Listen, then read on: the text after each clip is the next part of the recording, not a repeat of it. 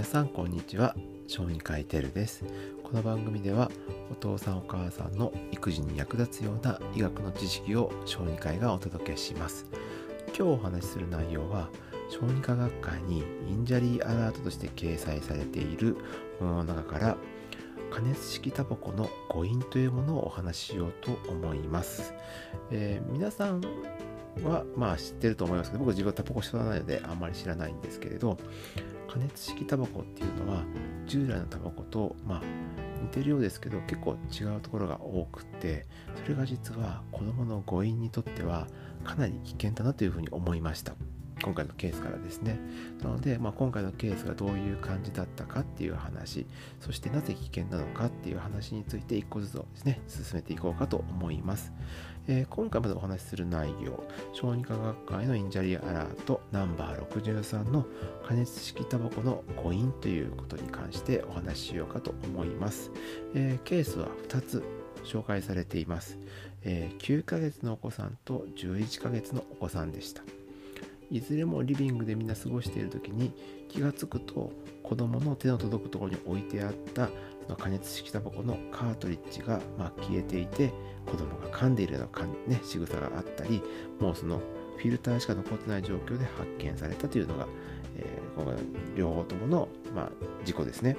でいずれも、まあ、軽症で死亡に至ることなく、まあ、回復したということで、ま、大事には至っていませんが、えー、まこれを機にまあ考えなきゃいけないことはいろいろあると思うんですね。で1つ目がまずそのカートリッジの性質というか性能について我々は知らなきゃいけないと思います加熱式タバコっていうのは従来と同じような、まあ、タバコの葉っぱをこう圧縮して高濃度にした状態でカートリッジ化してでそれを燃やすという仕組みになっているようですねですからそのカートリッジが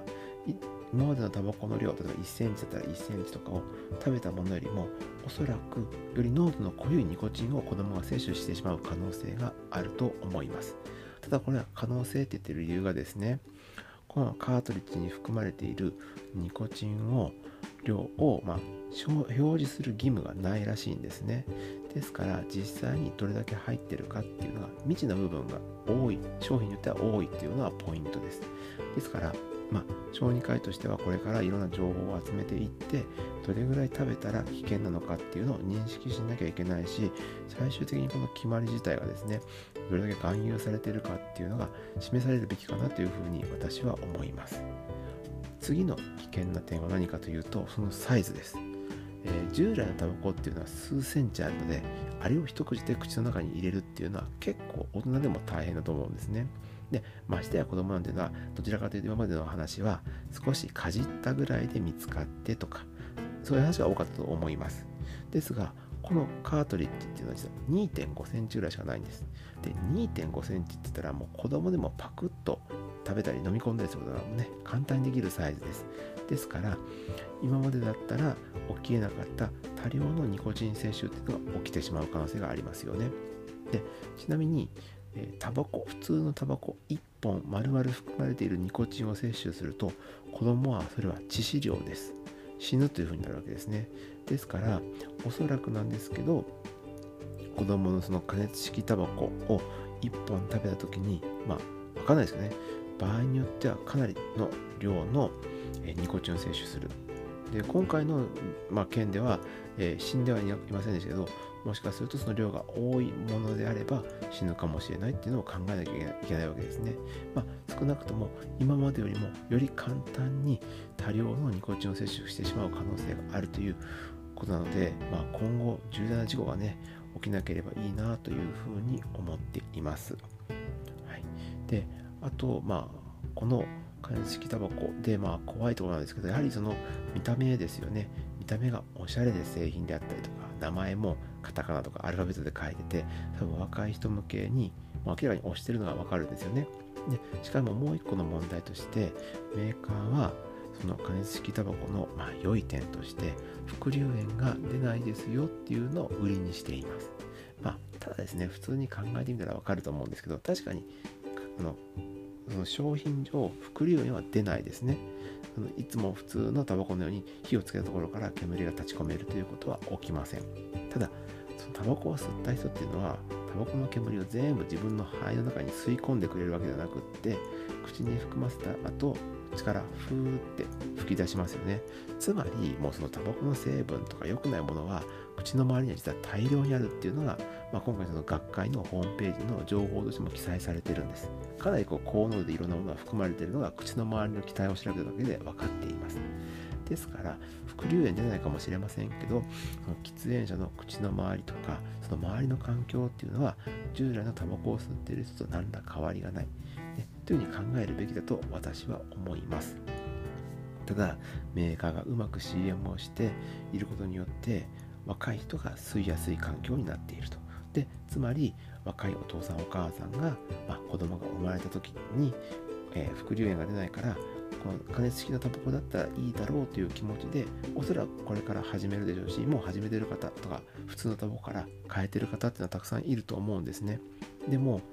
その行為自体は実は全然根本的な解決にはなってないしその子供の呼吸器の状態を悪化させる要因としては全然良くないんですね。でしかも誤嚥の可能性がえー、今まで以上に高まってる可能性もあるという危険もはらんでいる、まあ、そう考えるとこの加熱式タバコに対して小児科医はまず事故が起きた時にねどうやって対応したらいいかっていうのをちゃんとあの覚えておかなければいけないですし、え、今までと違うタイプの、え、誤飲がこれからどんどん起きてくると思うのでそれに対応する手段も小児科医としては覚えなきゃいけない。そしてそういう危険性があってそういうねタバコは吸わない方がいいですよっていうのを、まあ、アピールしていかなければならないかなというふうに思っています。でもう一個実は僕もちょっとね詳しく知らなかったんですけどこのま、電子タバコって言った時にはその加熱式っていう日本でよく売られてるやつと欧米とかで流行っているこうリキッド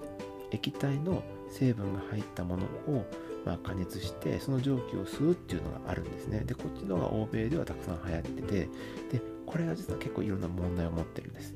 例えばそういうところにニコチの成分が入ってないタバコっぽいものを吸うところから入っていって結局それが若者の将来的な従来の喫煙に行ってしまうとかであったりとか。で実はあの液体の中にニコチンはま含まれないというふうに言われてるんですけど実はこっそり入ってるとか、えー、そういうような感じで実はその表記と違うものが売られてたりしてるっていう問題もあるんですね。でこの液体をえー、誤飲する誤飲することによる事故っていうのがもうもっと危険なので、まあ、今後の放送の中で少し情報をまとめたら皆さんにお話ししたいなと思います。こちらの方の商品はどちらかというと、まあ、アメリカとかの方が主体で日本では多分数がまだ少ないと思うんですけど好きな方とか持っている方は、えー、よくね皆さんよく知ってると思うのでちゃんとそこらの知識をまとめた上でまたいずれお話ししていこうかなというふうに思います。今回は小児科学会がまとめている事故の症例報告から加熱式タバコの誤飲についてのお話をしました、えー、これからの身近な事故になる可能性があるので皆さん十分注意をしていきましょう。これからも育児に役立つの知識を小児科医がお届けしていこうと思いますのでまた次回の放送でお会いしましょう。以上小児科医テルでした。お大事皆さんお大事に。